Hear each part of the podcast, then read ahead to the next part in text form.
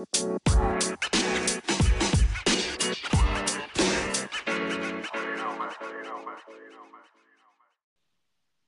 hallo meine lieben Podcast-Freunde und herzlich willkommen zu einer neuen Folge von unserem Podcast an diesem, ja, heute schon tatsächlich wunderschönen Sonntag.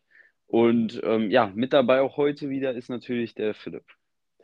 Ja, auch von mir ein herzliches Hallo. Gibt ja einiges zu besprechen äh, in der Fußballwelt. Äh, natürlich mal wieder, wie schon letzte Folge, rund um den äh, FC Bayern worauf ich jetzt um ehrlich zu sein nicht ganz so Bock habe, nochmal äh, detailliert drüber zu sprechen, aber natürlich im Sinne des Podcasts werden wir dies, äh, werden wir dies durchführen.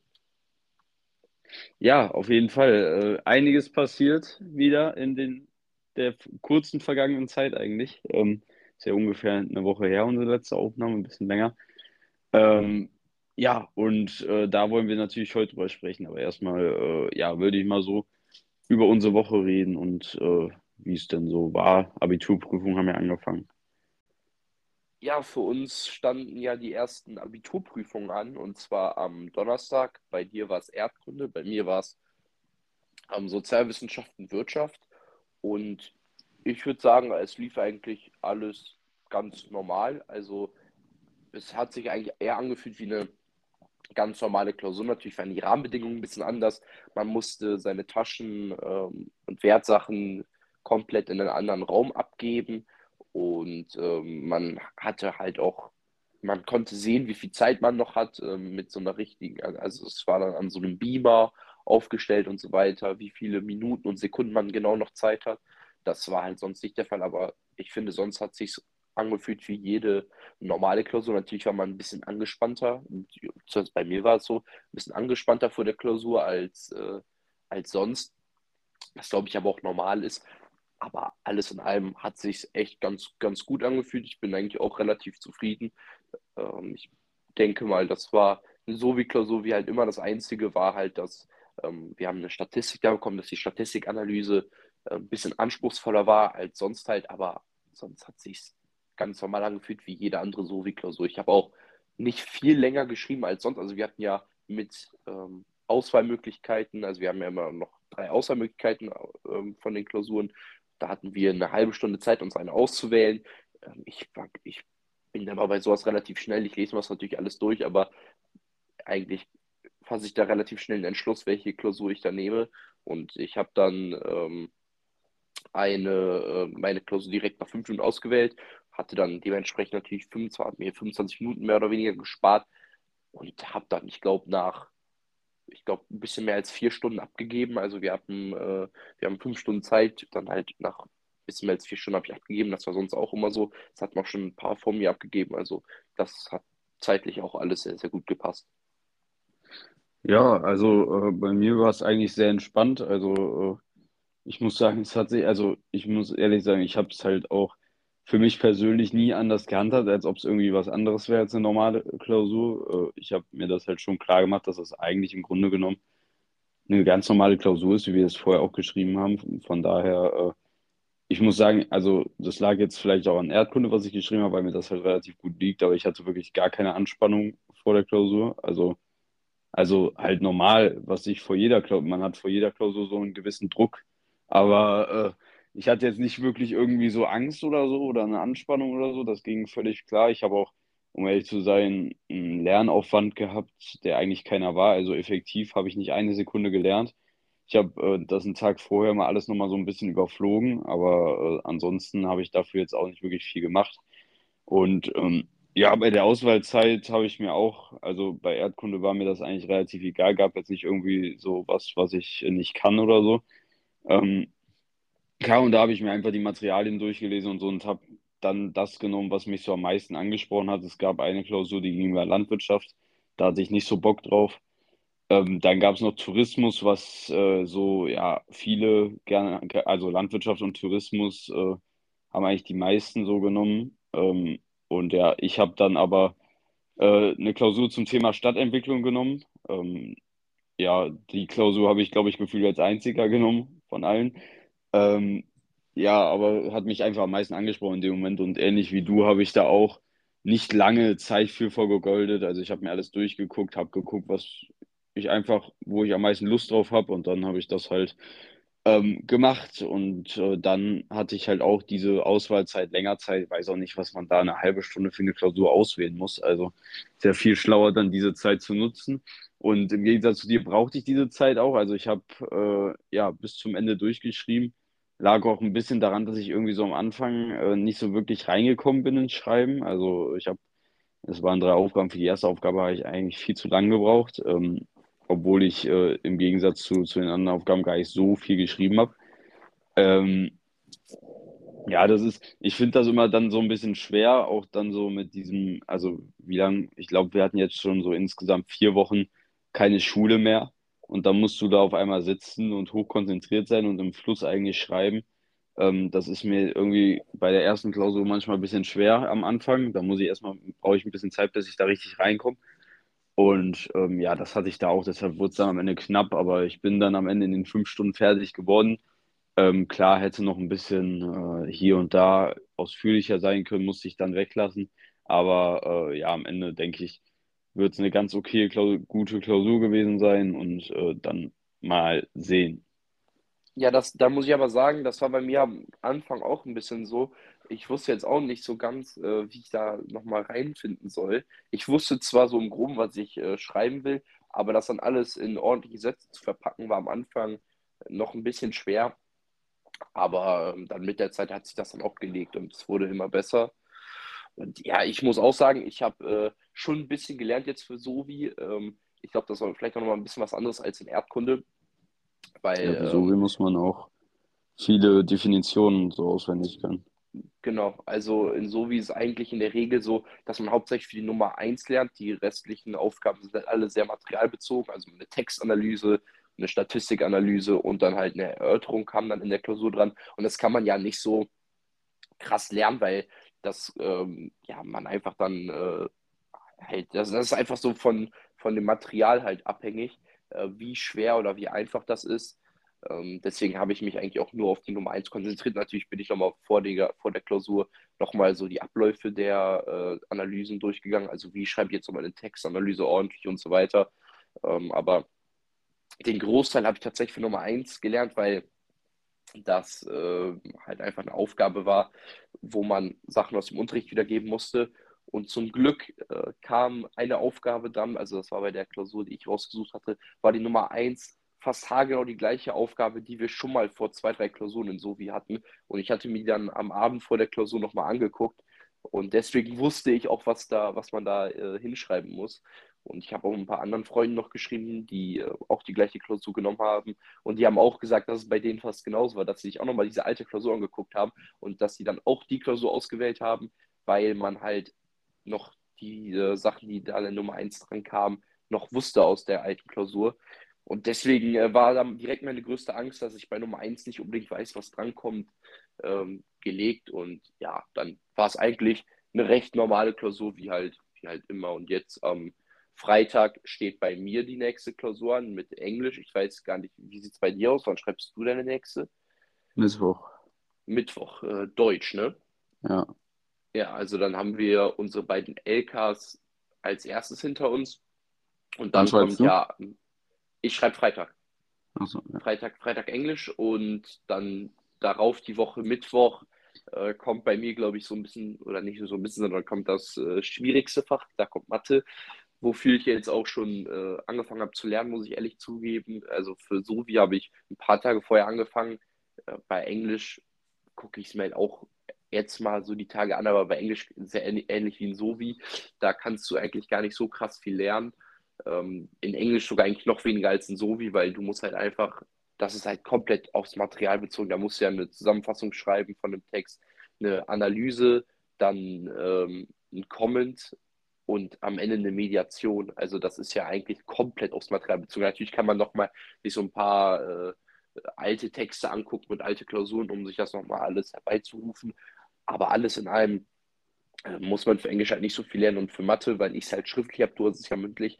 Also da muss ich ordentlich was lernen, weil Mathe äh, war auch in der, in der Vorabi-Klausur oder bei den Vorabi-Klausuren mit Abstand meine schlechteste äh, meine Mensch, mit Abstand schlechtestes Fach. Ich konnte es immer auf dem Zeugnis auch gerade so retten, weil ich mündlich halbwegs gut in Mathe war.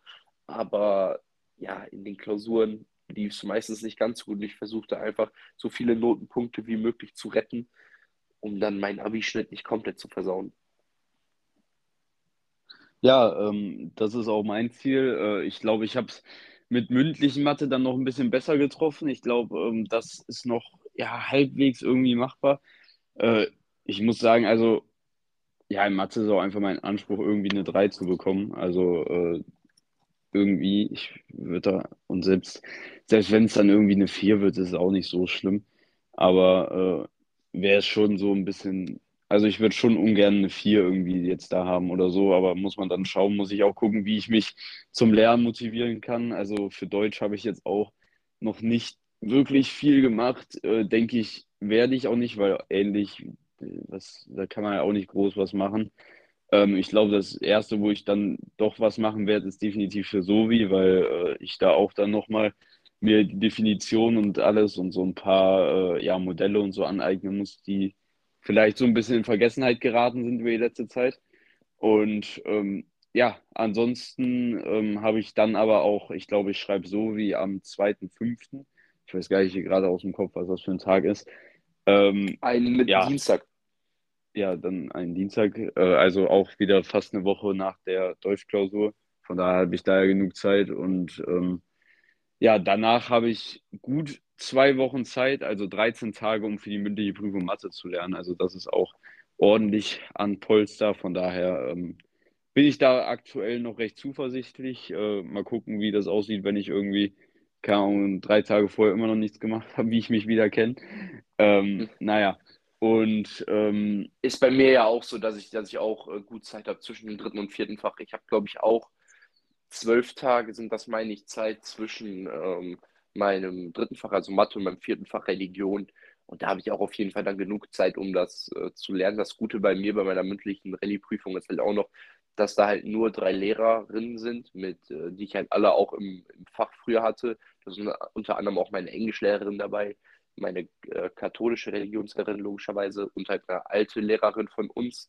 Und die sind auch alle sehr korrekt. Also ähm, die der hoffe ich mal, selbst wenn ich das vielleicht nicht ganz so gut mache, werden mir vielleicht noch ein, zwei Notenpunkte besser geben, als es vielleicht verdient wäre.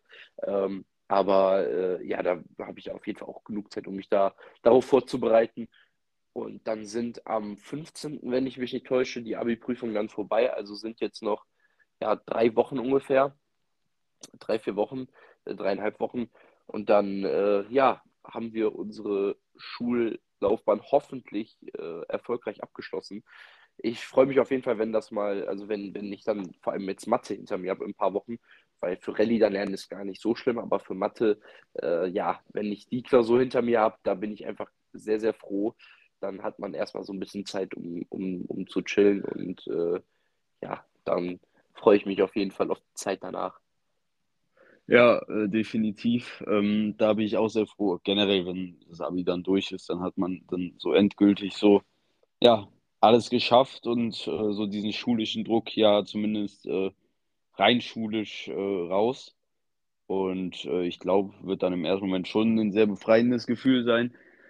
Ähm, aber naja, dann wollen wir mal hier von den ja eher eigentlich unwichtigeren Themen für euch äh, abweichen und ähm, ja zum Fußball kommen. Und da haben wir jetzt einfach mal gesagt, dass wir mit dem europäischen Geschäft anfangen. Ähm, wir hatten ja äh, schon ähm, über die Hinspiele gesprochen. In den Rückspielen hat sich äh, in der Champions League zumindest äh, nicht wirklich viel geändert. Also ähm, ich muss sagen, ich bin sehr enttäuscht äh, über die generelle CL-Saison, ähm, muss ich sagen. Also es war kein einziges Kracherspiel dabei. Also Bayern gegen Man City war das zu erwartende Spiel. City hat ein bisschen die Bayern machen lassen, hat aber auch nicht viel zugelassen. Ähm, konnte dann sogar 1-0 in Führung gehen, hätte vorher eigentlich schon durch einen Elfmeter 1-0 in Führung gehen müssen. Ähm, und dann hat Bayern halt irgendwann nur das 1-1 gemacht, aber das war es dann auch. Ähm, ja, also war jetzt kein Spiel, was mich wirklich abgeholt hat. Ähm, dann gab es äh, Inter gegen Benfica. Ich glaube, ganz am Ende ist das sogar noch 3-3 ausgegangen oder so. Ja. Ich glaube, Benfica hat ganz zum Schluss noch zwei Tore gemacht, aber war am Ende auch egal, weil Inter ja schon mit einem Vorsprung von zwei Toren ins äh, Hinspiel äh, gegangen ist, äh, ins Rückspiel gegangen ist. Von daher war das auch nicht wirklich äh, das spannend aufreibste Spiel. Dann Mailand gegen Neapel, dort ähnliches, äh, wobei das eigentlich noch so mit das spannendste Spiel war, weil Neapel halt alles gegeben hat und trotzdem am Ende ja die unglückliche Mannschaft war, weil das Tor einfach nicht fallen wollte, ähm, sind auch ja früh in der Partie, äh, was heißt früh, aber ich glaube sogar noch in der ersten Halbzeit durch einen Konter halt 1-0 in Rückstand gegangen und haben dann am Ende äh, noch unentschieden gespielt. Ganz zum Schluss hat Osimhen noch ein Tor gemacht, aber äh, auch dort äh, war das Spiel ja dann am Ende nicht wirklich das Gelbe von der Torte und man hatte dann irgendwann auch nicht mehr das Gefühl, dass da sich irgendwas noch tut. Und äh, ja, dann das letzte Spiel Real gegen Chelsea ähm, war wahrscheinlich das Unspannendste. Also Chelsea hat zwar ein bisschen was gemacht, hat am Ende, glaube ich, aber dann trotzdem 2 oder sogar 3-0. Nee, ich glaube 2-0 2-0 verloren. Ähm, also äh, da auch äh, ja nichts Besonderes. Das Stadion war, glaube ich, nach dem 2-0 fast komplett leer gefühlt. Ähm, ja, also muss ich sagen, sehr enttäuschende Viertelfinalpartien. Ähm, mit den Tipps lagen wir auch ordentlich daneben. Ich muss sagen, in dem, wo wir uns konfrontiert haben, lagst du vorne. Ähm, ja. Aber dann mit Inter haben wir beide auf Lissabon gesetzt. Bei City haben wir beide auf Bayern gesetzt. Äh, Real hatten wir richtig. Äh, Wäre auch schwierig gewesen, wenn nicht. Also ich glaube, da hat nicht so wirklich viel gesagt, dass äh, Chelsea weiterkommt. Und ähm, ja, bei äh, Mailand eben Mailand weitergekommen. Da lag ich mit Neapel falsch, auch wenn man sagen muss, dass das meiner Meinung nach nicht wirklich, also natürlich, wenn du am Ende dich nach zwei Spielen durchsetzt, ist natürlich auf der einen Art verdient, aber insgesamt war Neapel in beiden Spielen besser, vor allem jetzt im zweiten Spiel war Neapel deutlich besser. Ähm, aber am Ende haben sie nicht das Tor getroffen, was natürlich für die Mannschaft recht bitter ist. Wäre neben dem wahrscheinlichen Ligaerfolg natürlich ein toller Erfolg für diese super Saison von Neapel gewesen. Und äh, meiner Meinung nach hätten sie es auch einfach mehr verdient gehabt, ins Halbfinale zu kommen, weil auch einfach, wenn man sieht, was sie in der Gruppenphase und auch in den Spielen äh, jetzt in der K.O.-Phase gezeigt haben, hätten sie es einfach mehr verdient als Mailand, äh, weil Mailand, äh, finde ich, sich jetzt nicht so mit den glorreichen äh, Spielen äh, da bis jetzt äh, durchgesetzt hat. Ähm, und ja, deshalb diese CL-Saison ähm, bin ich gespannt, wie es in den Halbfinals wird. Sind durchaus spannende Halbfinals. Real gegen City wird sehr, sehr spannend. Also zum einen haben wir die qualitativ bessere Mannschaft meiner Meinung nach und zum anderen haben wir einfach die abgezocktere Mannschaft und die ähm, erfahrenere Mannschaft. Ähm, und äh, wir wissen, wie City in der Champions League ist und dass sowas ihnen oft den Kopf bricht und immer wieder irgendwo sie scheitern. Äh, bisher hat es noch nie für den Titel gereicht. Ich bin gespannt. Diese Saison sehen die Aussichten für City gar nicht mal so schlecht aus, muss man tatsächlich sagen. Andererseits hat man aber auch Real, die ähm, einfach ja auf die Liga eigentlich so gut wie scheißen können und alles auf die CL setzen können, ähm, weil in der Liga nicht mehr wirklich viel drin ist. Ähm, obwohl Barcelona die letzten Spiele ja schon Federn gelassen hat und immer wieder Punkte liegen gelassen hat, ähm, ist Real immer noch weit, weit entfernt äh, von den Katalanen. Äh, deshalb ja, können sie ihren vollen Fokus auf die CL legen und müssen da nicht irgendwie noch an den Meisterschaftskampf in der Liga oder so denken, was natürlich ein Vorteil ist. Anders als bei City, Wobei man da, können wir mal kurz abschweifen, auch sagen muss, dass Arsenal da aktuell sehr, sehr weit federn lässt. Also, ähm, ja, haben, äh, ich weiß gar nicht, gegen wen war das unentschieden? Also, ja, jetzt haben sie am Wochenende gegen Southampton unentschieden gespielt. Gegen West Ham davor, haben sie unentschieden ge gespielt. Stimmt, gegen West Ham haben sie nach 10 Minuten mit 2-0 geführt und haben äh, 2 zu 2 gespielt, ähnlich wie gegen Liverpool, wo sie zur Halbzeit 2-0 geführt haben und am Ende 2-2 gespielt hat. Ähm, und jetzt gegen Southampton lag man sogar 3 zu 1 hin, hat nach 14 Sekunden durch einen Riesenpatzer von Ramsdale äh, schon das 1-0 bekommen.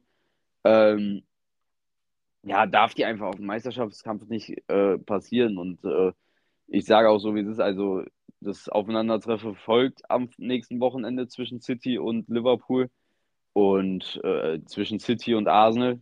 Und äh, auch wenn man sich das Restprogramm äh, anguckt und auch die Expertenmeinungen sagen einfach, dass Arsenal es nicht schaffen wird, Premier League Meister zu werden. Und äh, das müssen sie sich dann am Ende auch selbst auf die Fahne schreiben. Wobei man auch sagen muss, dass Arsenal schon oft in dieser Saison an diesem Punkt war, wo es so aussah, dass City sie jetzt einholt und überholt und dann hat City irgendwo wieder Punkte liegen gelassen.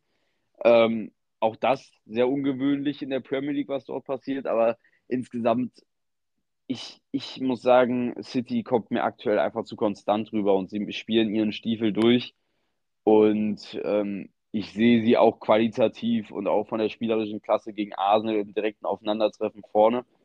Und ähm, deshalb äh, glaube ich, dass es äh, schwer wird für Arsenal. Äh, den, ähm, ich glaube, sie sind jetzt fünf Punkte vorne mit einem Spiel mehr oder zwei sogar Spielen mehr. Ähm, müsste ich nochmal kurz nachgucken, aber ich glaube, es wird sehr schwer für den FC Arsenal, ähm, diesen, ja, wo sich viele Fans schon sehr darauf gefreut hat, Titel am Ende wirklich zu holen. Ähm, und ich glaube eher, dass der Titel am Ende wieder zu City gehen wird. Also ja, Arsenal mit fünf Punkten Vorsprung, City mit zwei Spielen weniger. Also angenommen, äh, City gewinnt jetzt die beiden Spiele, die sie weniger haben, werden sie sogar vor Arsenal. Ähm, also ja, Arsenal muss, muss das direkte Aufeinandertreffen gewinnen, um Meister zu werden. Ansonsten, oder zumindest unentschieden spielen. Ansonsten, äh, ja, wird es sehr, sehr schwer für den FC Arsenal. Ja, also sie haben halt auch momentan so eine Phase, wo sie teilweise echt gut in den Spielen spielen, aber manchmal halt auch echt komplett räudig spielen. Also jetzt zum Beispiel gegen Ende war es äh, gut gegen Southampton, aber teilweise in der zweiten Halbzeit oder auch in der ersten Halbzeit war es nicht gut von den Gunners. Ähm, ja, frage ich mich auch, wo das auf einmal so herkommt. Sie haben jetzt ja das dritte Unentschieden Folge gehabt meine, dass man in Liverpool unentschieden spielt, ist ja okay. Aber da haben sie, glaube ich, auch sogar eine 2-0-Führung hergegeben. Ähm, weswegen man da jetzt echt äh, gucken muss, dass man nicht von City noch eingeholt wird und überholt wird. Also das könnte ganz, ganz bitter werden für, für die Mannschaft von äh, Ateta. Da müssen sie aufpassen, dass ja, dass sie jetzt halt nicht die Meisterschaft in den letzten Wochen der Saison so mäßig verspielen, weil eigentlich müssten sie die frischere Mannschaft sein, weil sie äh, sind ähm, nicht mehr im FA Cup, glaube ich. Sie sind nicht mehr international vertreten, während City ähm, in diesen Wettbewerben noch vorhanden ist oder dort noch antritt. Deswegen muss die Mannschaft dort echt sich jetzt mal zusammenraufen. Ich meine, es ist eine junge Mannschaft, sie waren in dieser Situation noch nie, während die Spieler von City halt schon zum x Mal in dieser Situation sind, weil letztes Jahr ähnlich mit Liverpool, da haben sie auch am letzten Spiel noch um die Meisterschaft gekämpft. Also dort kennt sich City einfach äh, sehr, sehr gut aus. Und auf die Champions League, ähm, ja, ich meine zum Spiel äh, City gegen Bayern oder Bayern gegen City hast du ja schon einiges zu gesagt. Alles in allem war es jetzt kein komplett schwacher Auftritt der Bayern. Ähm, man hatte auf jeden Fall Chancen, ähm, Tore zu erzielen. In der ersten Halbzeit vor allem Leroy Sané einmal frei vor Ederson. Dann ähm, einmal die Situation da, wo Choupo-Moting mit der Hacke da schießt und ich glaube Stones oder äh, Rodri, ich weiß gar nicht ganz genau, auf der Linie rettet. Ähm, ja, und wenn man halt solche Chancen nicht nutzt, dann ja, hat man es am Ende des Tages halt nicht verdient. Ähm, hat dann einen Elfmeter bekommen, den man, ja, der, der, der schon ein bisschen strittig irgendwo war, ähm, den man allerdings auch irgendwo geben kann, weil Upamecano spielt den Ball halt mit der Hand. Ähm, es ist natürlich sehr unglücklich, wie, wie der Ball da gegen die Hand kommt, aber ich glaube, laut den Regeln kann man den geben. Und Haaland hat den fälligen Elfmeter ja verschossen, hat dann aber kurz nach der Halbzeit, wo Upamecano dann wieder unglücklich aussah, das 1-0 gemacht. Und Upamecano dort ungünstig ausgerutscht und Haaland dann halt eiskalt dann war die West eigentlich auch gelesen. Bayern hat dann eigentlich noch die ganze Zeit weiter nach vorne gespielt, hätte halt auch noch Tore machen können. Äh, man hatte da echt äh, eigentlich noch relativ ordentliche Chancen. Dann gab es noch einen Elfmeter, den äh, Kimmich dann reingemacht hat. Also ähm, hat dann noch ein wenig Ergebniskosmetik angewendet. Ich meine, jetzt ein 1-1 liest sich ganz okay. Aber alles in allem ist Bayern München auch hochverdient äh, rausgeflogen, muss man äh, ganz klar sagen. City war über die 180 Minuten eigentlich immer in Kontrolle. Also sie hatten immer, wenn Bayern noch mal gedrückt hat und eine starke Phase hat, dort haben sie dann immer antworten können mit einer eigenen starken Phase.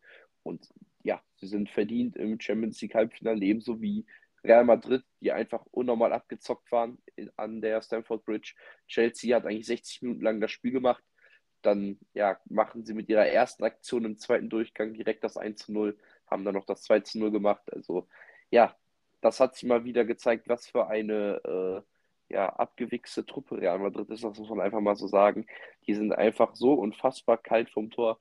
Das kommt, glaube ich, ja noch alles durch die Erfahrung. Also solche Spieler wie Benzema, äh, Modric, Toni Kroos, die haben alle die Champions League fünfmal gewonnen. Und selbst die, die fünf, selbst diejenigen, die die Champions League nicht fünfmal gewonnen haben, die haben die dann halt einmal, zweimal, dreimal, viermal gewonnen.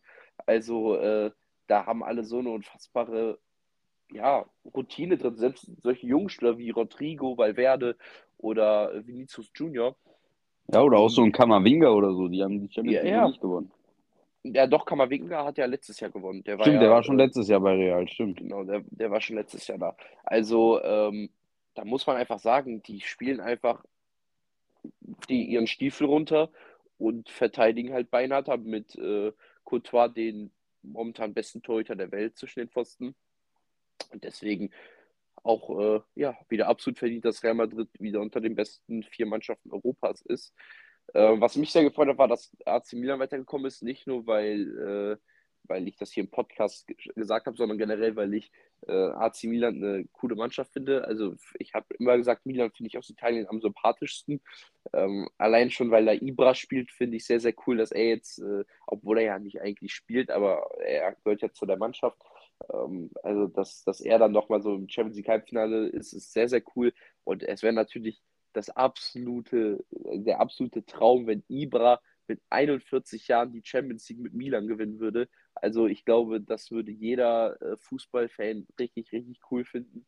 Also es würde mich sehr für ihn freuen. Er hat ja noch nie einen großen Pokal gewonnen. Er hat ja nur immer die nationalen Trophäen gewonnen, hat ja mit Schweden eine WM oder EM gewonnen was natürlich auch sehr, sehr schwer ist mit, äh, mit, mit so einer Mannschaft, muss man auch dazu sagen. Aber er hat halt auch noch nie die Champions League gewonnen. Er ist halt immer sehr, sehr unglücklich gewechselt. Also er ist 2000, äh, Saison 2009, 2010 von Inter Mailand weg zu Barcelona gewechselt und ist dann zur Saison 2010, 2011 von Barca zu äh, AC Milan wieder gewechselt. Und er ist genau in der Saison von äh, Inter gewechselt, wo Inter die Champions League dann gewonnen hat. Er ist genau ähm, in der Saison zu Barca dann gegangen, wo Barca in den drei Jahren äh, nicht die Champions League gewonnen hat. Also sie haben ja 2009 gewonnen und 2011 gewonnen. Und dann 2010 war er da, wo die nicht die Champions League gewonnen haben.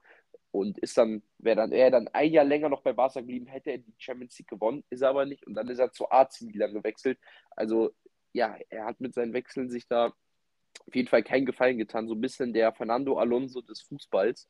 Und äh, ja, war sehr, sehr bitter für ihn dann, dass er noch nie die Champions League gewonnen hat, aber es wäre natürlich absolut lustig, wenn er jetzt im hohen Alter von 41 äh, den Henkelpot endlich holen würde, würde mich sehr viel freuen.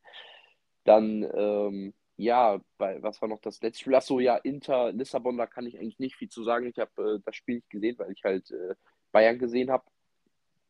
Ähm, ja, also was auf jeden Fall lustig ist, dass halt einfach Inter und Milan jetzt im Halbfinale aufeinandertreffen, dass halt das Hin- und Rückspiel auch im gleichen Stadion sein wird. Da bin ich echt mal sehr, sehr gespannt, wie das, äh, wie das so ablaufen wird. Freue ich mich sehr drauf. Und ja, ich hoffe, dass der AC, äh, oder sagt man der oder die AC, die AC Milan, der AC Milan, ich glaube der AC Milan, ja. ähm, dass die ins äh, Champions League Finale kommen. Ich glaube auch daran, dass äh, sie das schaffen werden und mein anderer Finalkandidat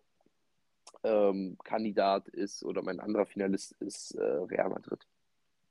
Ja, also, boah, ich, ich tue mich eigentlich so eher schwer. Ich würde sagen, äh, genauere Tipps lassen wir da auch bis zu den Halbfinals erstmal in der Luft.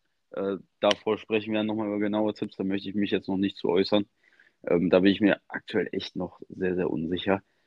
Und ähm, ja, dann kommen wir, denke ich, auch zur Bundesliga und da kracht es ja bei einigen Vereinen ordentlich. Ähm, ich glaube, ich fange einfach mal mit meinem Verein an. ja, da kracht es ja nicht. Ja, wobei es da auch, also natürlich, äh, also ich glaube, ich bin mir gar nicht sicher, aber ich glaube, Köln kann jetzt sogar gar nicht, ich weiß nicht, ob sie jetzt den Abstieg festgemacht haben, also den Nicht-Abstieg festgemacht haben, auf jeden Fall können sie es im nächsten Spiel machen. Äh, gab ein 3-1 gegen Hoffenheim. Selbst Davy Selke hat getroffen. Ich konnte das Spiel leider nicht sehen. Ähm, aber äh, ja, ich habe mir die Zusammenfassung angeguckt und es äh, schien mir so, als ob das auch sehr verdient war und Köln ein gutes Spiel gezeigt hat. Äh, hat mir sehr gefallen und selbst als Davy Selke getroffen hat, der auch anscheinend äh, ein gutes Spiel gezeigt hat. ja, fand ich sehr gut. Und ähm, ja, 3-1 gegen Hoffenheim am Ende in der 90. plus 4 noch ein Tor kassiert, natürlich bitter, aber trotzdem ähm, ja, sehr zufriedenstellend. Man ist jetzt, äh, ich glaube, Elfter, dadurch, dass Bremen, äh, ja, dadurch, dass Bremen noch zwei Tore von Hertha bekommen hat, ist man vor denen geblieben. Ähm, durch die Tordifferenz. Äh, man ist ein Punkt hinter Gladbach. Ähm, also, also ich muss sagen, für Köln eine völlig solide Saison. Also ich, ich, auch wenn es die Phase gab, wo sie schlecht waren, jetzt hat man in den letzten Spielen hat man äh, gegen Augsburg gewonnen, hat gegen Mainz, die super in Form sind, unentschieden gespielt, hat gegen Hoffenheim gewonnen, die auch seit drei, die letzten drei Spiele äh, oder vier Spiele, glaube ich, sogar nicht mehr verloren haben, drei davon sogar gewonnen. Ähm, also und das letzte Spiel war unentschieden gegen die Bayern, wo sie auch sehr gut gespielt haben. Also ähm, ja, da, da darf man sich wirklich, also völlig solide Leistung. Gegen Mainz hat man unentschieden gespielt und hätte sogar gewinnen müssen, die jetzt die Bayern geschlagen haben. Also ähm, ja, da muss man sagen, wirklich ähm, völlig solide, auch wenn es die Phase gab, wo man sie auch zu Recht kritisiert hat. Aktuell treffen sie das Tor insgesamt wieder. Natürlich gibt es auch Probleme wie gegen Mainz, wo man eigentlich auch hätte gewinnen müssen und das Tor halt einfach nicht getroffen hat. Aber ich glaube, da muss man sich jetzt auch einfach abfinden. Also man kann nicht äh, erwarten, irgendwie äh, ja wieder jetzt europäische Plätze zu spielen. Das war auch nicht mein Anspruch für die Saison. Ich glaube, ich habe Köln sogar am Anfang der Saison auf Platz 13 oder 14 getippt. Und ähm, ja, jetzt sind sie auf Platz 11 und je nachdem, äh, das Restprogramm äh, ist eigentlich ganz in Ordnung. Ähm, man spielt noch gegen Hertha, gegen Freiburg äh, gegen die Münchner natürlich noch ähm, und was war noch? Bremen noch, genau. Also ist ein recht durchwachsenes und ordentliches Restprogramm. Äh, natürlich Freiburg, Bayern, schwere Aufgaben und dann äh, Hertha und Bremen, machbare Aufgaben. Also so 2-2. Äh, und äh, ja, da bin ich sehr gespannt. Äh, so, was natürlich den Tag gestern so ein bisschen ähm, ja, traurig gemacht hat, ist, dass Jonas Hector nach dem Spiel sein Karriereende äh, bekannt gegeben hat.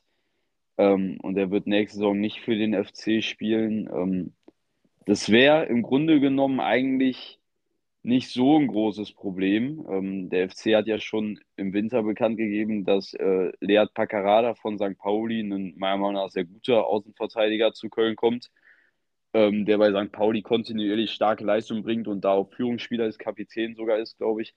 Ähm, und ähm, ja, aber das Problem könnte natürlich äh, sein, wenn es jetzt tatsächlich zu dieser ähm, Transfersperre kommen würde, denn das würde, glaube ich, so wie es verstanden hat, auch heißen, dass Lead Paccarada nicht zu Köln wechseln könnte. Äh, wobei ich mir da nicht sicher bin. Irgendwie war sich ja da selbst noch keiner so wirklich sicher. Ich bin auch gespannt, was dabei rumkommt. Ich denke, wenn dann, ich denke, dass eh das irgendwie noch ausgesetzt wird. Also ich weiß, ich kann es nicht sagen, aber äh, natürlich wäre es bitter, weil man dann da auf der Position einfach keinen mehr hat.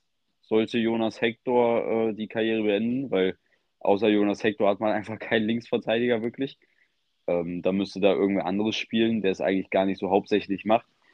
Ähm, aber ansonsten, da muss man jetzt einfach mal abwarten, was bei dieser ganzen Thematik rumkommt. Ich, ich gehe persönlich am Ende davon aus, dass das ganze Urteil so gar nicht durchlaufen wird, weil es einfach nicht auf 100% äh, Sachen zurückzuführen ist. Keine Ahnung, wird man sehen. Äh, vielleicht wird es auch einfach im Sande verlaufen. Das Ähnliches ist auch bei anderen Vereinen schon passiert, äh, wo solche Zwischenfälle waren und dann da irgendwas angeklagt wurde. Und am Ende ist es einfach, dann wurde auch dagegen geklagt und irgendwann ist es so im Sande gelaufen, dass am Ende einfach nichts passiert ist. Ähm, muss man jetzt einfach abwarten, äh, was da passiert. Falls dann wirklich diese Schwere kommen sollte, dann wird es extrem schwer. Aber jetzt muss man erstmal über die Saison sprechen und da ist alles äh, völlig in Ordnung. Die Sorgen, die man zeitweise hatte, sind weg. Also mit dem Abstieg hat man einfach nichts mehr zu tun. Mit dem Rest auch nicht. Und dann hat man eine sehr solide Saison gespielt. Mit dem Kader, wirklich sehr stark. Also meiner Meinung nach hatte man eigentlich am Anfang der Saison, wurde von vielen auch als Abstiegskandidat gesehen, hatte man von den Namen her einen der schwächsten Kader der Liga und hat trotzdem eigentlich äh, da so viel draus gemacht. Es gab Spieler wie Chabot, wo ich selbst gesagt habe, das Gefühl der schlechteste Spieler der äh, Bundesliga, der ja seit, seit dem Spiel gegen Bayern nach der WM-Pause Stammspieler bei Köln ist und der so gut spielt, also wirklich, der überzeugt mich richtig. Und ähm, ja, wirklich stark, was Steffen Baumgart da wieder auch insgesamt dann trotzdem für eine Arbeit geleistet hat. Natürlich, er kann jetzt auch nicht jeden Spieler zum Weltspieler machen. ähm, dass so Spieler wie Tigges zum Beispiel vorne im Sturm jetzt auch noch nicht eine über 10 Tore Saison spielen oder so, ist auch klar, dass das nicht immer geht. Natürlich gibt es das, aber das kriegt auch nicht einfach jeder hin. Und ähm, ja, dann muss man einfach sehen, wie es nächste Saison läuft. Aber insgesamt kann man jetzt erstmal zufrieden sein. Man hat den Abstieg vermieden, man hat sich aus der schlechten Phase wieder rausgearbeitet. Und ähm, ja, insgesamt bin ich da sehr zufrieden. Anders als das bei dir der Fall ist, denke ich. Ja, also bei meinem Verein könnte es eigentlich kaum schlechter laufen. Also wir haben ja schon das Champions League aus und DFB-Pokal ausgesprochen. Demnach lag jetzt eigentlich der völlige Fokus auf die Liga. Und in den letzten Spielen konnte man selbst dort nicht mehr überzeugen. Ähm, man hatte vergangene Woche einen ja, nicht sehr ordentlichen Auftritt gegen ähm, Hoffenheim. Die erste Halbzeit war okay, also bis zum Einzel hat man gut gespielt, aber dann hat man auch wieder aufgehört, Fußball zu spielen. Und plötzlich kommt Hoffenheim, die eigentlich bis zum Einzel gar nicht gefährlich waren, immer wieder gefährlich vors Tor. Und man hat einfach nicht mehr dieses Selbstverständnis äh, bei, bei Bayern, ähm, eine Führung mal klar und deutlich durchzuziehen. Dann ähm, kassiert man durch einen Freistoß, den man ja auch nicht unbedingt geben muss, um echt zu sein. Ähm, das 1-1, Jan Sommer sieht da auch nicht gerade sehr glücklich aus bei dem Tor. Ähm, Freistoß von Kramaric, den er rausgeholt hat nach einer ja, sehr leichten Berührung mit Thomas Müller. Er hat auch selber danach im Interview gesagt, das war eigentlich ein bisschen ohne Schwalbe. Also ähm, da muss man halt sagen, das Tor ähm, war natürlich ein bisschen unglücklich. Auch Sommer, wie gesagt, kommt da an den Ball nicht ganz ran, geht dann noch an Innenpfosten und dann rein. Also da kommt momentan ist wirklich irgendwie alles zusammen bei Bayern. Ähm, ja, und dann nach dem 1-1 hat man eigentlich wieder relativ viel Druck gemacht, aber hat dann halt auch seine Chancen nicht genutzt. Also ich frage mich auch, was zum Beispiel bei Serge Gnabry los ist, der da in dem Spiel wirklich Bälle sieben Meter vom Tor, zwölf Meter übers Tor haut. Er ist im kompletten Formloch, äh, Serge Gnabry. Also es wird Abstand seine schlechte Saison bei Bayern. Und irgendwie ist es so, man, man, man sagt irgendwie so, Gnabry ist komplett scheiße und der spielt auch nicht gut, was auch stimmt. Aber dann sieht man irgendwie so seine Statistiken und dann hat der irgendwie trotzdem, ich was weiß ich, irgendwie 20 Scorer oder so in der Saison, denkt man so, hm, ist vielleicht doch gar nicht so schlecht, rein von Statistiken her. Aber wenn man mal sieht, was der eigentlich zusammenspielt seit Monaten, also wirklich seit seiner Vertragslängerung spielt er, als hätte er ein Bein weniger. Also da muss man so diese klare Kritik auch mal äußern, finde ich. Vor allem, wenn ein Spieler äh, noch vor der Saison einen dicken Vertrag unterschrieben hat mit 19 Millionen oder wie viel er auch da, dort verdienen soll. Er soll ja um die 19 Millionen verdienen. Und dann äh, zu sehen, wie er diese Saison performt im Vergleich zu den anderen Saisons, vor allem im Vergleich zu 2020, wo er äh, eigentlich einer der besten Außenspieler der Welt war, sage ich mir dann so, boah, wo, woher plötzlich und warum spielt er denn so, so, so schlecht? Also dort muss es wirklich ein Problem innerhalb der Mannschaft geben. Also das ist ja nicht nur bei Gnabry so, das ist bei Kimmich so, das ist bei Goretzka so, dass die echt extrem schwankende Leistung haben. Vor allem Goretzka, finde ich, ghostet seit Monaten nur noch um Platz herum und spielt auch nur, weil er einen großen Namen hat. Und ich verstehe dort auch Thomas Tuchel um echt nicht und ich habe davor auch Julian Nagelsmann nicht ganz verstanden, warum Goretzka eine Startelf garantiert, aber so ein Spieler wie Ryan Gravenberg, der eigentlich, finde ich, immer ordentliche Leistung gezeigt hat, spielt irgendwie nie von Anfang an das ist für mich ziemlich unerklärlich, dass eigentlich beide Bayern-Mittelfeldspieler, Kimmich und Goretzka, so ein Abo auf ihren Startplatz haben, obwohl sie den absolut nicht verdient haben. Muss man klar sagen, auch Kimmich ist für mich einer der schwächsten Bayern-Spieler in den vergangenen Wochen gewesen. Ähm, ja, also dort habe ich gar kein Verständnis, warum dort auch so wenig rotiert wird. Ähm, also ich finde halt der Einzige, der, oder es, es gibt so vereinzelte Spieler, wo man merkt, dass sie 100% geben und dass sie alles reinwerfen. Das ist für mich Matthijs Delikt und halt, abgesehen vom Spiel gestern, Thomas Müller, wo man da aber auch sagen muss, dass ein, ich glaube, 33- oder 34-jähriger Müller dort ähm, einer der wenigen ist, der sich dort den Arsch aufreißt, sagt, glaube ich, so ziemlich alles. Ähm, Thomas Müller, muss man auch sagen, gestern eigentlich sehr, sehr schwach, 19% Zweikampfquote. Also da frage ich mich auch, ähm, wo das herkommt. Der, so eine schlechte Zweikampfquote hat er, glaube ich, seine ganze Karriere noch nicht gehabt. Aber, ähm, aber egal, äh, natürlich, dann sind halt solche Spieler wie Upamecano und äh, Sommer da, die natürlich immer ihr Besten, die, die natürlich an sich keine schlechten Fußballer sind und auch ihr Bestes geben. Aber weißt du, so ein Upamecano, der, der kann so gut die ganze Saison spielen, der hat trotzdem seine Patzer drin, wie in beiden Spielen gegen City. Oder so ein Sommer, der dann auch wie gestern wieder komplett äh, neben der Spur ist und dann beim 1-1 einen komplett katastrophalen Torwartpatzer da hinlegt. Also irgendwie kommt bei Bayern halt irgendwie auch momentan alles, alles zusammen. Also neben den äh, Geräuschen neben dem Platz wegen der Trainerentlassung von, von Nagelsmann, ähm, dann der Schelle von Manet gegen Sané und generell die ganze Unruhe um die Führungsebene um Kahn, Bratzo und Heiner. Ja, performt die Mannschaft auf dem Platz halt auch einfach, muss man sagen, seitdem Thomas Tuchel da ist, gar nicht mehr. Oder ich würde die Schuld nicht mal bei Thomas Tuchel suchen, sondern ich würde eher sagen, seitdem Julian Nagelsmann weg ist, habe ich von Bayern ein gutes Spiel gesehen. Das war gegen äh, Borussia Dortmund, das erste Spiel von Tuchel. Aber sonst habe ich wirklich von Bayern seitdem kein Spiel über 90 Minuten gesehen, wo sie eine sehr, sehr gute Leistung gezeigt haben. Selbst gegen Dortmund haben sie dann mal 10 Minuten lang, 15 Minuten lang wieder sehr, sehr schläfrig agiert und haben zwei Tore kassiert. Also, ähm, ich erkenne meinen Verein nicht, nicht wieder, muss ich ganz klar sagen.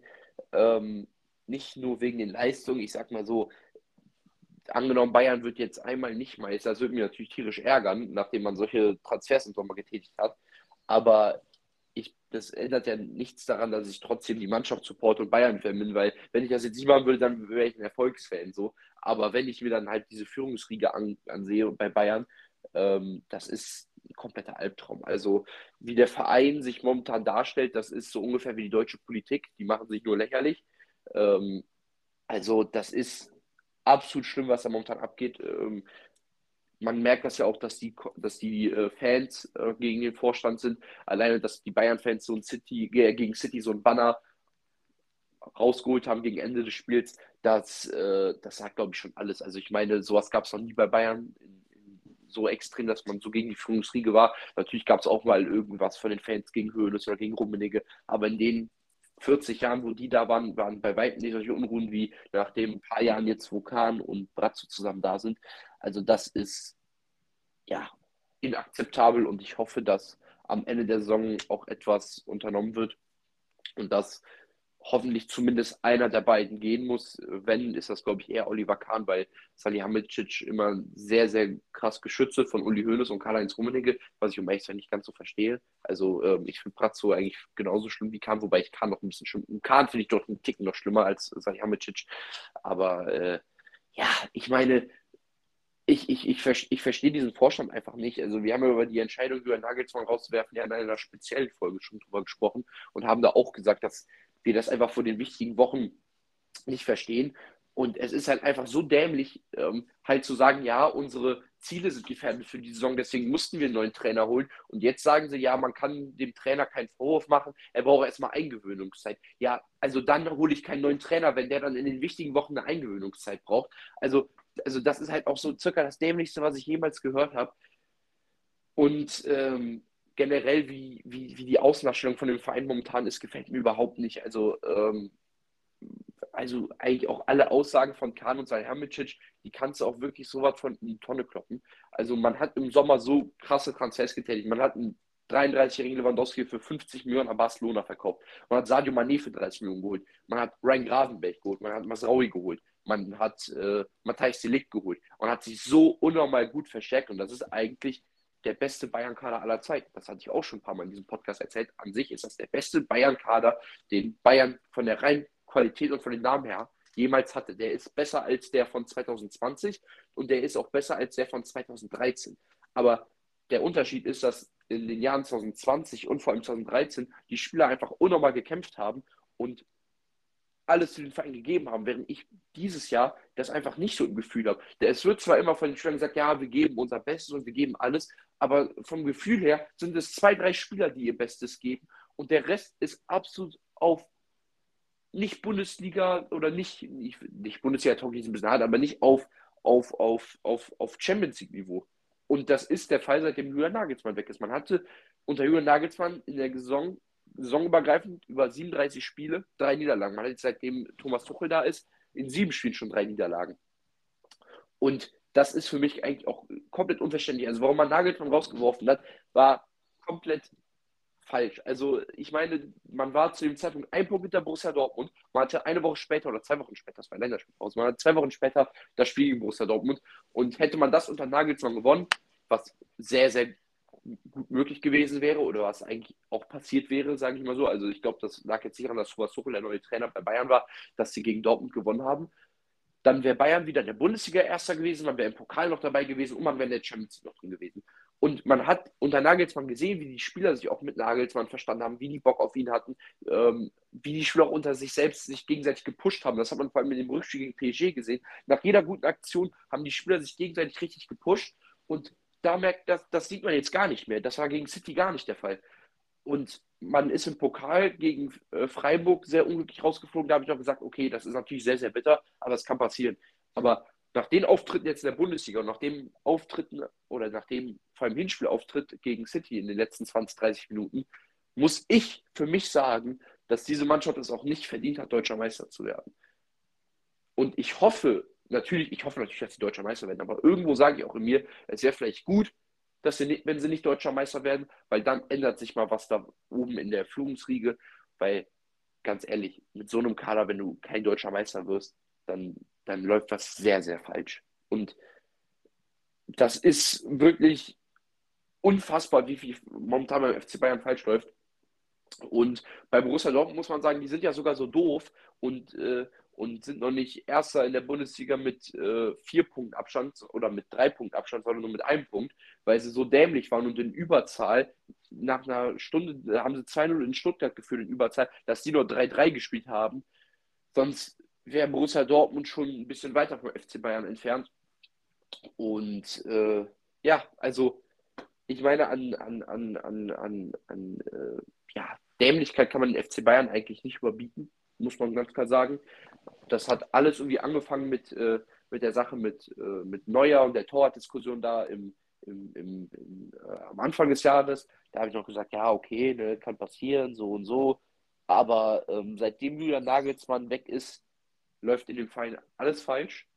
Und wenn ich jetzt Julian Nagelsmann wäre, ich würde mich unnormal totlachen über den Verein, weil als er noch da war, hatten sie sehr gute Chance auf alle drei Titel. Jetzt, seitdem er weg ist, haben sie nicht mal mehr eine gute Chance auf einen Titel. Ja, also ähm, muss man tatsächlich sagen, äh, beim FC Bayern läuft dies Jahr einiges falsch und äh, wir haben gestern auch schon drüber geschrieben und wir haben es auch jetzt schon oft genug alles angesprochen. Ähm, es sind einfach, da sieht man einfach, dass der FC Bayern, auch wenn man immer so denkt, dass sie so unschlagbar sind und dass ihnen keiner was haben kann, genauso ein Verein ist wie alle anderen. Denn, wenn einfach diese Zahnräder ineinander greifen, da mal ein Problem, da mal ein Problem. Und das hatten, die Bayern hatten einfach dieses Jahr zu viele Probleme. Es ist normal beim FC Bayern, dass es immer wieder irgendwelche Diskussionen gibt oder sonst was. Aber dieses Jahr zieht es sich bei Bayern durch die ganze Saison und auf allen Ebenen durch.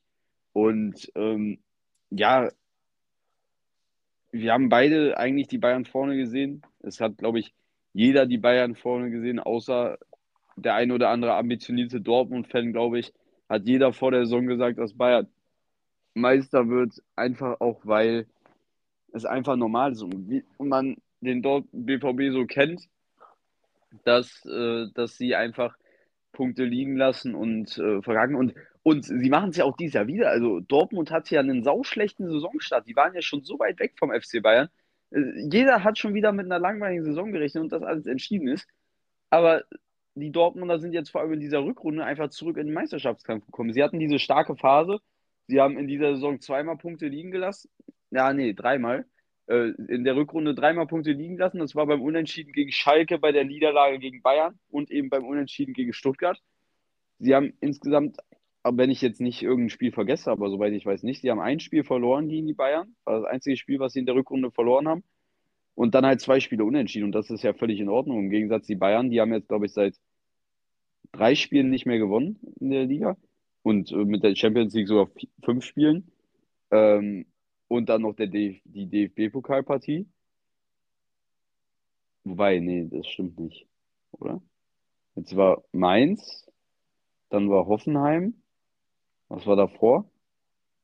Ähm, bei Bayern, Mainz, Hoffenheim, davor war äh, Freiburg. Da haben sie ja gewonnen. Stimmt, ja, stimmt, dann haben sie das, ja, stimmt, dann habe ich das falsch gesagt. Aber insgesamt, ihr wisst, was ich meine. Ähm, und ähm, ja, sie sind jetzt ein Punkt hinterm BVB. Äh, wie du gesagt hast, der BVB hat es auf die eigene Kappe zu schmeißen. Sie hätten es für sich sogar in eine bessere Ausgangsposition biegen können, wenn sie, ähm, wenn sie gegen Stuttgart das nicht so dämlich weggeschmissen haben. Aber ähm, ja, man sieht einfach, der BVB spielt auch diese Saison. Eigentlich vor allem am Anfang haben sie auch nicht äh, wirklich anders gespielt als das in den letzten Saisons. Und äh, sie haben auch ja von dem Punkteschnitt, man hat es ja gesehen, zu Zeiten, als Dortmund Erster war vor Bayern, ähm, hatten sie von den Punkten her genauso viele Punkte wie unter Marco Rose, der dann rausgeschmissen wurde irgendwann. Also eigentlich ist es gar nicht jetzt irgendwie so, dass der BVB wirklich deutlich besser ist oder so. Ähm, sie haben in einigen Spielen wie gestern gegen Frankfurt, also Frankfurt 4 zu 0 zu gewinnen, das muss man auch anerkennen, ist einfach eine sehr, sehr starke Leistung. Äh, muss man einfach so sagen. Und ähm, ja, ich bin, ich bin sehr gespannt, wie die letzten Spiele verlaufen. Ich, ich, ich finde, es bringt auch nichts mehr zu sagen, der wird Meister oder der wird Meister, weil wir ändern unsere Meinung eh irgendwie von Spieltag zu Spieltag, weil jeden Spieltag irgendwas passiert, womit keiner gerechnet hat. Also äh, letzte Woche waren wir, glaube ich, beide der Meinung, äh, dass Bayern es macht. Diese Woche äh, sieht das vielleicht auch schon wieder anders aus, auch wenn ich mir da immer eigentlich noch ich, ich will immer noch nicht sagen, dass der BVB Meister wird, denn ich jetzt ist nur ein Punkt Vorsprung. Und ich weiß nicht, ob die Dortmunder es schaffen, äh, jetzt tadellos durch die Saison zu kommen. Wobei man auch sagen muss, dass Bayern natürlich äh, noch schwierige Spiele hat. Dortmund hat ihre schwierigen Spiele, wo einige gesagt haben, das können so die Spiele sein, äh, wo sie federn lassen. Haben sie jetzt eigentlich hinter sich gebracht. Sie haben jetzt gegen Bayern gespielt. Sie haben jetzt gegen Frankfurt gespielt. Sie haben jetzt gegen Union gespielt. Ähm, jetzt als nächstes kommt für den BVB Bochum auswärts. Auch ein schweres Spiel, was man nicht unterschätzen darf. Ähm, aber insgesamt hat Dortmund jetzt eigentlich die richtig harten Gegner durch. Also ich spiele jetzt unter anderem halt gegen Bochum, gegen Gladbach, gegen Augsburg, Wolfsburg, Mainz am letzten Spieltag. Aber insgesamt haben sie es eigentlich durch. Äh, so die Spiele, wo viele gesagt haben, ah, da könnte es dann klar werden für die Bayern, dass sie da durchkommen und äh, der BVB wird den einen oder anderen Punkt liegen lassen. Ähm, das haben sie geschafft. Sie haben halt nur dann in diesem Spiel gegen Stuttgart eben wichtige Punkte liegen gelassen. Ähm, aber trotzdem ist es nur ein Punkt Vorsprung. Also als Dortmund-Fan würde ich mir jetzt auch noch nicht allzu sicher sein. Ich meine, ähm, es, es kommen da durchaus noch harte Spiele, vor allem, also vor allem Wolfsburg. Wolfsburg und, ähm, und Mainz sind sehr schwierige Spiele, würde ich sagen. Ähm, Bochum auswärts an einem Freitagabend Flutlichtspiel ist auch nicht einfach, auch wenn äh, die Bochumer natürlich äh, ja jetzt dieses Wochenende schwach aufgetreten sind im Vergleich zu den letzten Spielen. Trotzdem, äh, für sie geht es auch noch im Abstiegskampf um viel. Da kann man auch mal durchaus Punkte liegen lassen, weil es einfach nicht läuft oder so und der Ball nicht rein will. Und dann vielleicht auf der anderen Seite ein glückliches Tor fällt oder so. Also es kann alles passieren in dieser Bundesliga-Saison. Das ist ja generell auch so schön zu sehen, dass irgendwie auf einmal jeder jeder schlagen kann und dass es wirklich so unvorhersehbar ist eigentlich. Das ist einfach schön. Da sieht man auch einfach, dass äh, ja so diese Enge in der Liga einfach viel, viel enger wird und äh, ja, das macht mir sehr, sehr viel Spaß zu sehen ähm, und da bin ich mal gespannt, wie das weitergeht. Am Ende äh, die Bayern müssen natürlich alles auf, darauf setzen. Also sie werden auch alles darauf setzen. Jetzt geht es für die Bayern nächste Woche gegen Hertha. Äh, sie haben vielleicht insgesamt, ich, ich, weiß gar nicht, also Bayern spielt natürlich gegen Hertha und gegen Schalke, das sind die 17. und 18. Das ist natürlich im Vergleich zum BVB dann relativ einfach, aber zu den Bayern kommt auch noch, ähm, kommt auch noch äh, Leipzig, äh, was dann hingegen wieder ein schweres Spiel ist. Dann spielen sie noch gegen Bremen. Ähm, ja, muss man einfach abwarten. Also ich glaube, Bayern hat insgesamt sogar das einfache Restprogramm, auch wenn da noch Leipzig kommt. Ähm, muss man einfach mal abwarten. Äh, ja, bei der Hertha jetzt am Wochenende muss Bayern gewinnen. Also bei den Herzanern können wir auch mal dann darauf kommen. Ich glaube, wir haben dann auch genug über das Thema geredet. Du hast dich auch schon genug drüber ausgelassen. Also ich, ich, also generell glaube ich, dass von, für Schalke und Hertha es runtergeht. Also ich denke nicht, dass von den anderen Mannschaften da noch wer überholt wird von ihnen. Also auf jeden Fall kommen beide Mannschaften nicht über Platz 16 hinaus. Also ich denke, in die Relegation geht es mindestens. Ähm, und äh, ja, also Schalke bin ich gespannt, was sie heute machen. Sie können sich natürlich heute wieder auf Platz 16 spielen, auch wenn es gegen Freiburg schwer 15 wird. sogar. 15? Ja. Äh, Weil sie das beste nee. Torverhältnis als Bochum haben. Stimmt. Ähm, ja, muss man mal abwarten. Ähm, aber ich, ich, ich weiß nicht, ob sie, ob sie gegen Freiburg wird schwer. Und auch wenn man aufs Restprogramm von Schalke 04 guckt, ähm, weiß ich nicht, ob. Also Schalke hat mit Abstand das härteste Restprogramm da unten drin. Ähm, spielen wie gegen Bayern, wie ich schon gesagt habe. Dann spielen sie auf jeden Fall noch gegen Frankfurt. Ähm, und dann haben sie, glaube ich, noch ein, zwei. Gegen Leipzig müssen sie auch noch spielen, glaube ich. Ähm, also ja, die haben schon ein extrem hartes Restprogramm und da, da angesichts daher glaube ich nicht, dass es für Schalke am Ende reichen wird, weil man auch gesehen hat, klar, Schalke hatte diese sehr, sehr gute Phase, wo sie sehr, sehr stark gespielt haben. Aber man hat dann auch gesehen, sobald dann da mal ein bisschen mehr Qualität als der Schalker Kader halt hergab, auf dem Platz stand, ähm, hat man äh, gesehen, dass es dann für die Schalke auch schwer wird. Natürlich haben sie da auch den einen oder anderen Punkt mitgenommen, wie gegen Dortmund, aber äh, trotzdem äh, wird es dann schwer. Und äh, wenn man dann zum Beispiel so ein Spiel wie gegen Hoffenheim sieht, wo man zwei Mannschaften hat, die in einer ähnlichen Konstellation aufeinandertreffen, aber Hoffenheim halt vom Kader her die bessere Qualität hat insgesamt, ähm, die sich ja jetzt auch wieder trotz des Niederlage jetzt gegen Köln trotzdem ja da so ein bisschen rausgespielt haben aus ihrer prekären Situation. Ähm, ja, dann sieht man einfach, dass es für Schalke sehr, sehr schwer wird. Und bei Hertha ist es einfach das Ding, also vom Ding her hat, Kader, hat Hertha ja rein theoretisch gar nicht mal so einen schlechten Kader. Also man hat da ja gute Namen drin.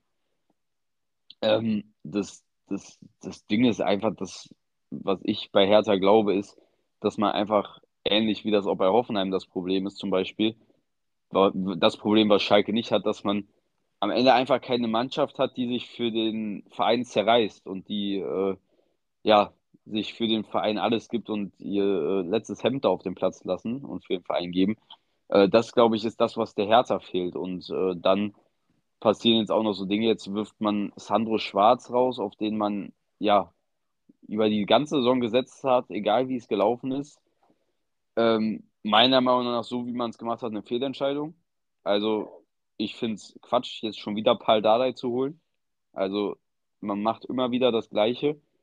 Ähm, man gibt sich immer wieder ein alte Muster. Also, ich weiß nicht, aber man, man spricht ja bei Berlin, hat man ja noch vor dem letzten, vor dem 1830-Spiel gegen Leipzig, hat man ja noch von dem neuen Weg, den man einschlagen will, gesprochen und auch, dass, äh, dass man Spieler haben will, die sich für den Verein zerreißen, alles gut. Und das will ich gar nicht abstreiten. Paul Dardai ist natürlich mit Hertha immer verbunden und äh, macht natürlich auch sehr viel im Verein. Ich glaube, der ist sogar in der Jugendarbeit jetzt tätig gewesen ja. in der Zwischenzeit, ja. wo, er, wo er nicht Trainer bei Hertha war. Das will ich alles gar nicht abstreiten und der gibt alles für den Verein und der will natürlich dass der Verein abste äh, nicht absteigt. Aber ich glaube einfach, es ist, es ist einfach falsch, sich immer wieder in solchen Situationen den gleichen Trainer zu holen, den man dann irgendwann, weil es wieder nicht läuft, rausschmeißt. Also ich, ich, ich, ich finde es einfach falsch. Also ich, ich hätte auf andere Sachen, ich weiß nicht, ich, es gibt so viele Trainer auf dem Trainermarkt ähm, und auf der anderen Seite hätte ich auch, glaube ich, weiter auf Sandro, also ich weiß nicht, aber wenn man so lang in dieser Saison äh, auf einen Trainer setzt, egal wie es läuft, dann hätte man mit diesem Trainer, der, finde ich, im Grunde genommen gar nicht mal so einen schlechten Job gemacht hat. Ich meine, man hat auch sehr, sehr viele Spiele von der Hertha gesehen, wo sie äh, sehr, sehr gut aufgetreten sind und äh, auch vor allem Heim äh, gute Spiele gezeigt haben und auch Punkte mitgenommen hat unter Sandro Schwarz. Also es war nicht ganz schlecht. Also, also wenn man Sandro Schwarz rausschmeißt, dann schon ein paar Spieltage vorher. Aber jetzt in der Phase, fand ich diesen Trainerauswurf falsch.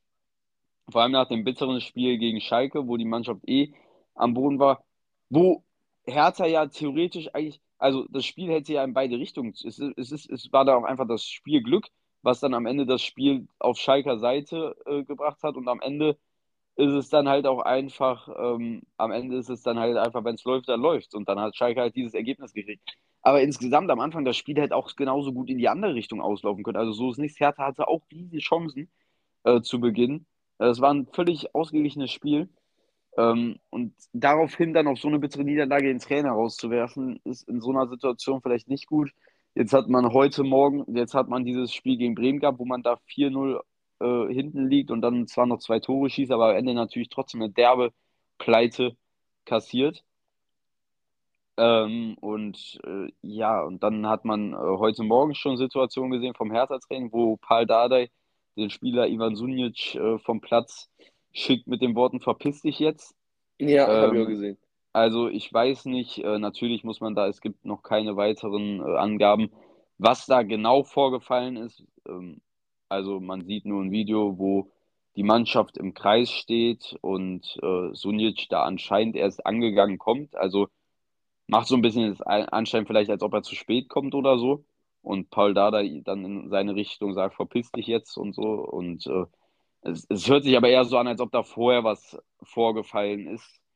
Ähm, weiß ich nicht. Ähm, es, was auch kritisch ist bei Paul Dada, ist immer wieder diese, immer wenn Paul Dada äh, da ist, kommt automatisch wieder die Diskussion um seinen Sohn. Also Martin Dardai direkt gestern ja. Startelf gespielt, enorm unter Kritik gestanden, wurde auch in der Halbzeit, glaube ich, ausgewechselt. Auch das ist so eine Sache. Ähm, das bringt eine das, Unruhe eigentlich. Das sind einfach Sachen, die man sich sparen soll. Also wenn ich mal zurückdenke, was es schon für Riesendiskussionen gab wegen einem Spieler, weil der, der Vater seinen Sohn in der Startelf spielt lässt. Da gab es schon so oft so viele Diskussionen drum.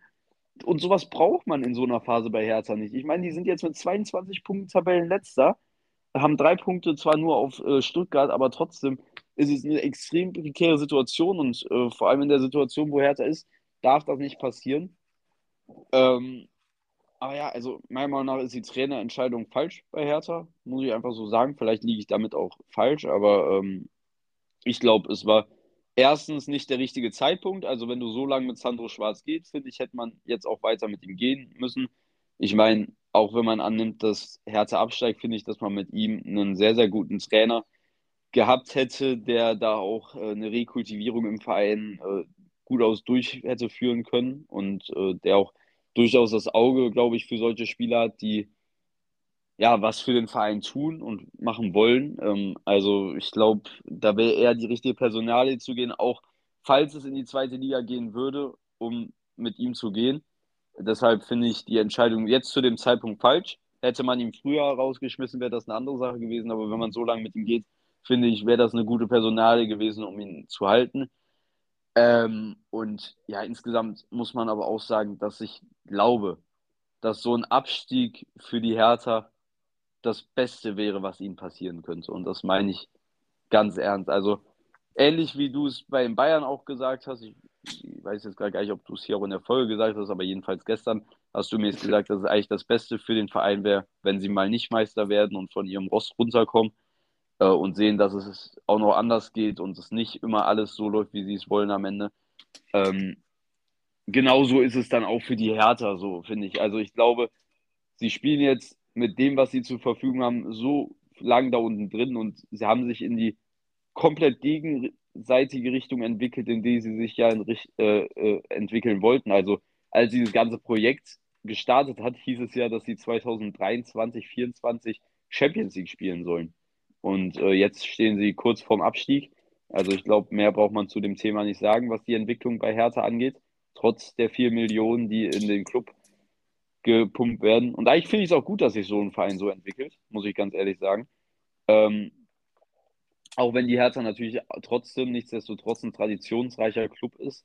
Aber ich finde, das sind einfach Fehler aus der Vergangenheit, für die man jetzt bezahlt. Also man hat da Millionen angezeigt, man hat sich zu einem, trotz Traditionsverein hat man sich irgendwie zu einem richtigen unbeliebten Club gemacht durch diese Investorengeschichte, äh, was es ja so in der Art auch noch nicht gefühlt gab in der Bundesliga. Äh, Natürlich hat man noch zwei, drei andere Vereine, wo Investoren drin sind, aber so in der Art, dass sich dann so ein Investor in so einen Traditionsverein einkauft, hatte man das noch nicht. Ähm, und äh, ja, da muss man einfach sagen, hat sich Hertha zum einen unbeliebt gemacht und zum anderen hat es nicht mal irgendwie zu Erfolg beigetragen. Man hat blind irgendwelche Spieler eingekauft, die dann äh, ja irgendwie gar nicht zusammenspielen konnte.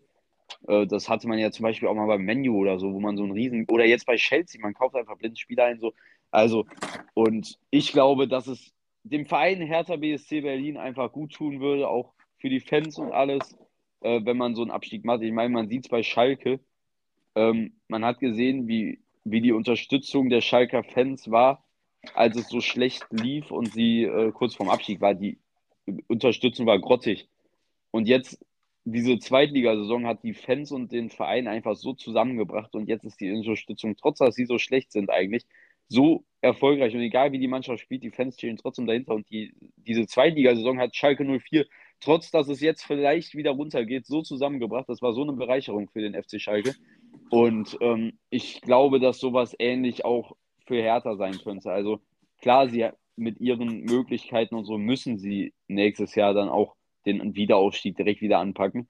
Ähm, der Kader wird sich komplett umstrukturieren bei Hertha. Die meisten Spieler werden gehen. Und dann bin ich sehr gespannt, ähm, wie das da weiterlaufen wird. Ähm, vor allem bin ich gespannt, wie die Hertha das mit ihren Fans hinkriegt. Ähm, ich meine, die Stadionauslastung ist jetzt in der ersten Liga schon ein Riesenproblem. Und ich weiß nicht, äh, wenn die Unterstützung, die eigentlich nicht vorhanden ist vor den Fans, so bleibt, ähm, wie sie das dann finanziell auch stemmen wollen, in so einem großen Stadion zu spielen und dann vielleicht unter noch weniger Zuschauern.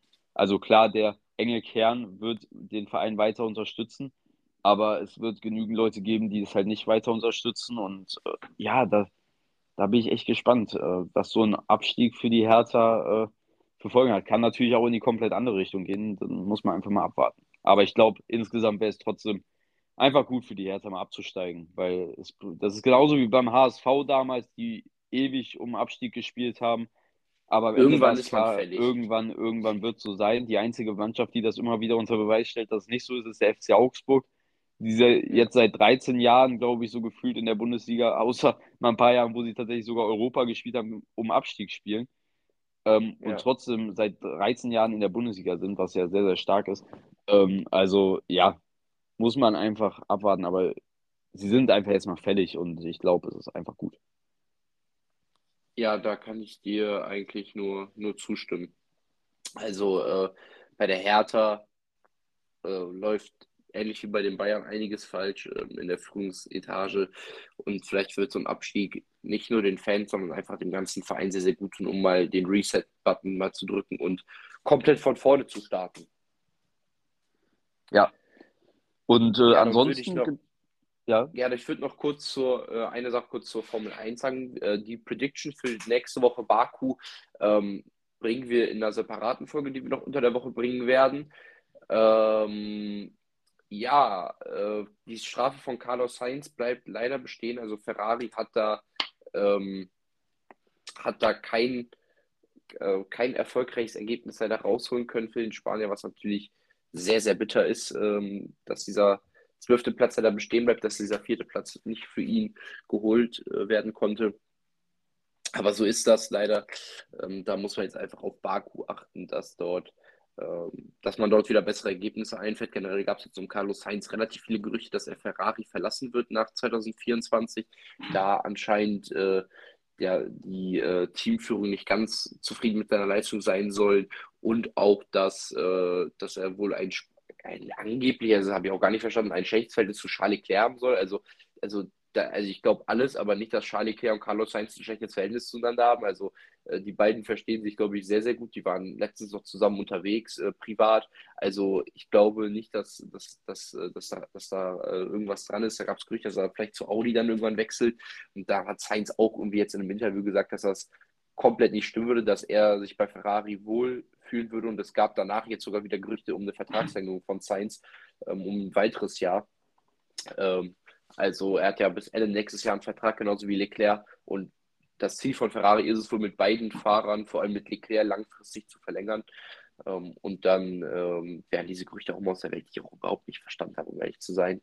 Ähm, bei Sainz eigentlich Ende letztes Jahr und Anfang dieses Jahr jetzt auch relativ gut performt. Also er hat Leclerc in den Rennen, also das ist eine Fahrerwertung vor Leclerc, natürlich hat Leclerc krass viel Pech, aber ich meine, Sainz performt eigentlich, natürlich hat er, war er letztes Jahr am Anfang nicht ganz so gut, aber dann eigentlich so gegen Mitte der Saison hat er sich gefangen und war gegen Ende der Saison eigentlich fast schon wieder auf Leclerc-Niveau, muss man sagen. Also äh, dort hat er ganz gut performt oder sehr gut eigentlich sogar performt. Deswegen habe ich diese Gerüchte auch äh, überhaupt nicht verstanden. Ja, ähm, ja, bin ich gespannt, was da überall passiert. Ähm, ja, was man noch ansprechen kann, ist äh, hier gerade U19-Finale. Äh, Mainz gegen Dortmund. 1-1 steht es in der 85. Minute. Äh, auch finde ich ganz spannend zu sehen. Also ich habe mir äh, die Halbfinals angeguckt zwischen Mainz und Köln. Ähm, habe da auch kurz überlegt, ins Stadion zu gehen, habe ich da aber doch nicht gemacht. Ähm, ja, und jetzt auch hier das Finale. Also es ist wirklich schön zu sehen, da die jungen Spieler zu sehen. Was auch noch spannend ist, in Köln wird heute äh, der Frauenrekord äh, geknackt. Äh, Bundesligaspiel mit zwischen 30 und 40.000 Menschen sind da jetzt, glaube ich, am Ende.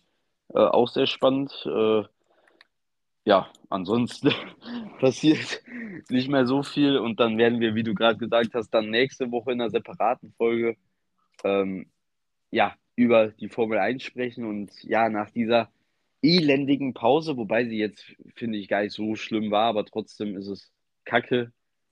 Vor allem hätte ich, ich, ich hätte eigentlich so Bock nochmal auf China. Ja, ich Ähm, auch. ähm, ja, aber ansonsten, äh, ja, ist dann diese Pause vorbei. Da kommt mit Baku ein sehr, sehr geiles Rennen. Und jetzt steht 2-1 für Mainz. Ähm, und ähm, ja, also das, da habe ich sehr Bock drauf und da werden wir dann nächste Woche nochmal in einer gesonderten Folge drüber sprechen. Ähm, und bis dahin würde Worüber wir dann sagen, generell nochmal, da können wir generell nochmal über so ein paar News der Formel 1 sprechen. ja, genau. Ich Also glaub, es wurde ja jetzt auch nochmal was genaueres über Audi. Haben wir jetzt eigentlich über Leverkusen gesprochen, dass die im Euro Ah, stimmt. sind? Da Das haben wir komplett- das fällt mir ja, gerade noch so ein. Stimmt, wir haben, wir haben, ich habe ich hab nämlich noch beim internationalen Geschäft, wir sind dann schon so zu dem Bayern-Dreck gekommen, aber Ja. im internationalen Gespräch, äh, ge, äh, Geschäft habe ich ja auch am Anfang betont, dass es in der Champions League nicht spannend war und sich nichts an den Hinspielergebnissen geändert hat. Anders war das aber in der Euroleague und in der Conference League, denn äh, dort hat sich nochmal einiges geändert. Also, äh, ja, Rom hat das Hinspielergebnis nach Verlängerung gedreht. Ähm, Sevilla hat überraschend, äh, muss man tatsächlich sagen, Menu mit 3-0 geschlagen nach einem, ja schon nach einer Aufholjagd im Hinspiel, wo Sevilla ein 2-0 aufgeholt hat durch zwei Eigentore vom Menu. Boah, was passiert denn jetzt da? Auf einmal fallen da die Tore. Jetzt steht es 2 zu 2 für Dortmund. also unglaublich. Dortmund 2 was da- zu 2, du meinst Tor für Dortmund. ja, aber ja, genau. Also da ist jetzt gerade in einer in, in fünf Minuten drei Tore gefallen. Ähm, ja, jedenfalls äh, Sevilla mit dem äh, 3-0 gegen Menu, nachdem sie im Hinspiel durch zwei Eigentore ein 2-0 aufgeholt haben. Ähm, ja, überraschend weiter. Der 13. der La Liga schlägt den dritten, glaube ich, der Premier League. Also unglaublich. Ähm, dann Juve gegen Sporting nach, mit einem Unentschieden weiter, obwohl Sporting wieder stark war. Und dann halt Bayer Leverkusen, die ähm, ja nach dem eher schwachen Hinspiel, auch wenn ich nicht genau geguckt habe, aber insgesamt wurde gesagt, dass sie eher schwach waren, äh, ja, ein sehr, sehr, ein sehr, sehr starkes Rückspiel äh, gezeigt haben und 4 zu 1 gewonnen haben, auch in der, in der Abgeklärtheit. Das war wirklich sehr, sehr stark und äh, spielen jetzt im Halbfinale der, ich glaube, das erste Halbfinale seit über 20 Jahren für Bayern 04. Ähm, spielt jetzt im Halbfinale gegen die AS Rom.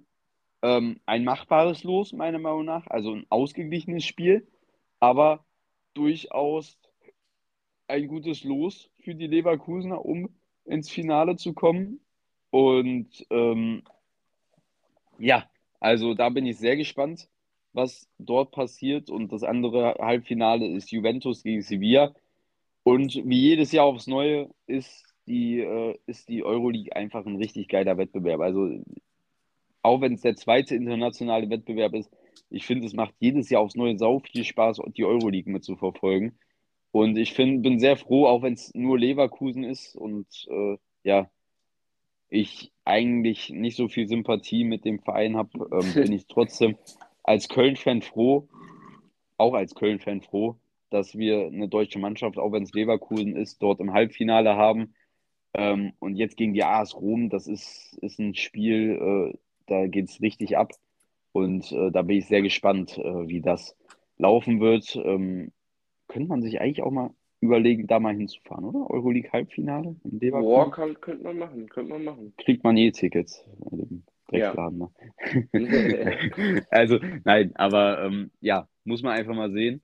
Und ähm, ja, dann eben Sevilla Juventus. Äh, generell muss man das auch mal absprechen. Wir haben es ja bei Champions League auch so ein bisschen angerissen. Also für die Serie A-Clubs, die könnten dies Jahr auf internationaler Ebene ein ordentliches Ausrufezeichen setzen. Also äh, Juventus gegen Sevilla, so ein bisschen der Favorit. Da können wir auch noch kurz drüber sprechen.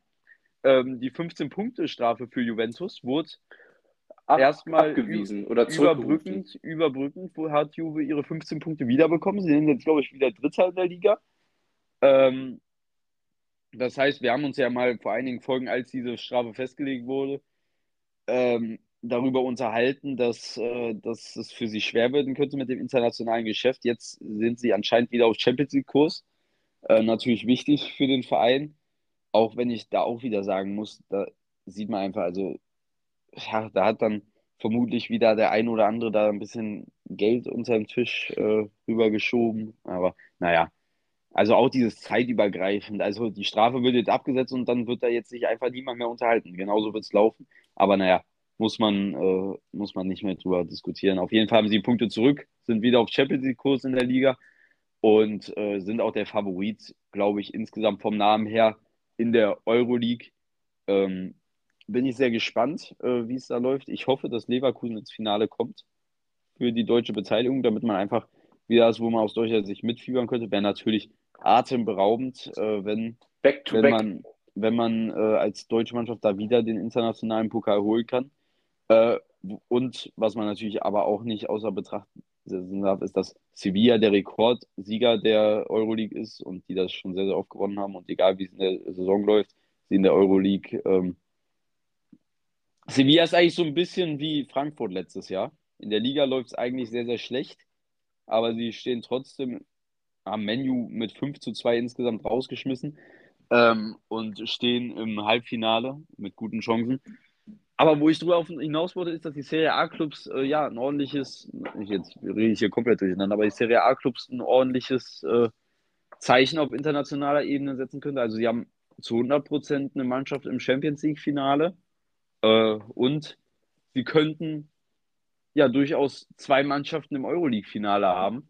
Ähm, also die italienischen Mannschaften setzen auf internationaler Ebene dies ja auch ein ordentliches Ausrufezeichen, muss man dazu sagen.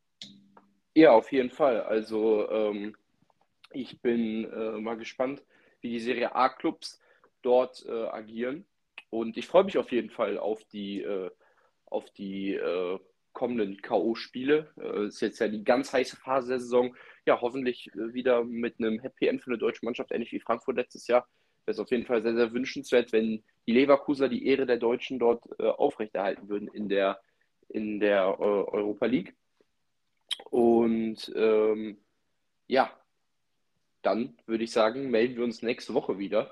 Ähm, wie gesagt, in unserer Prediction dann werden generell, glaube ich, können da mal bisschen so über Formel 1 und die ganze Gerüchteküche mal so ein bisschen reden, weil wir haben jetzt in den letzten Wochen, okay, letzte Folge haben wir natürlich ein bisschen über Formel 1 am Ende geredet mit Miami und so weiter, aber an sich können wir da mal vielleicht eine, ein bisschen mehr wieder über Formel 1 sprechen, weil ja, jetzt halt schon einige Zeit keine Rennen mehr waren und ja, die letzten Folgen halt fast ausschließlich über Fußball gingen. Ja, ähm, definitiv und damit äh, verabschiede ich mich dann jetzt auch wirklich endgültig. Äh, sage bis nächste Woche und bis dahin. Ciao.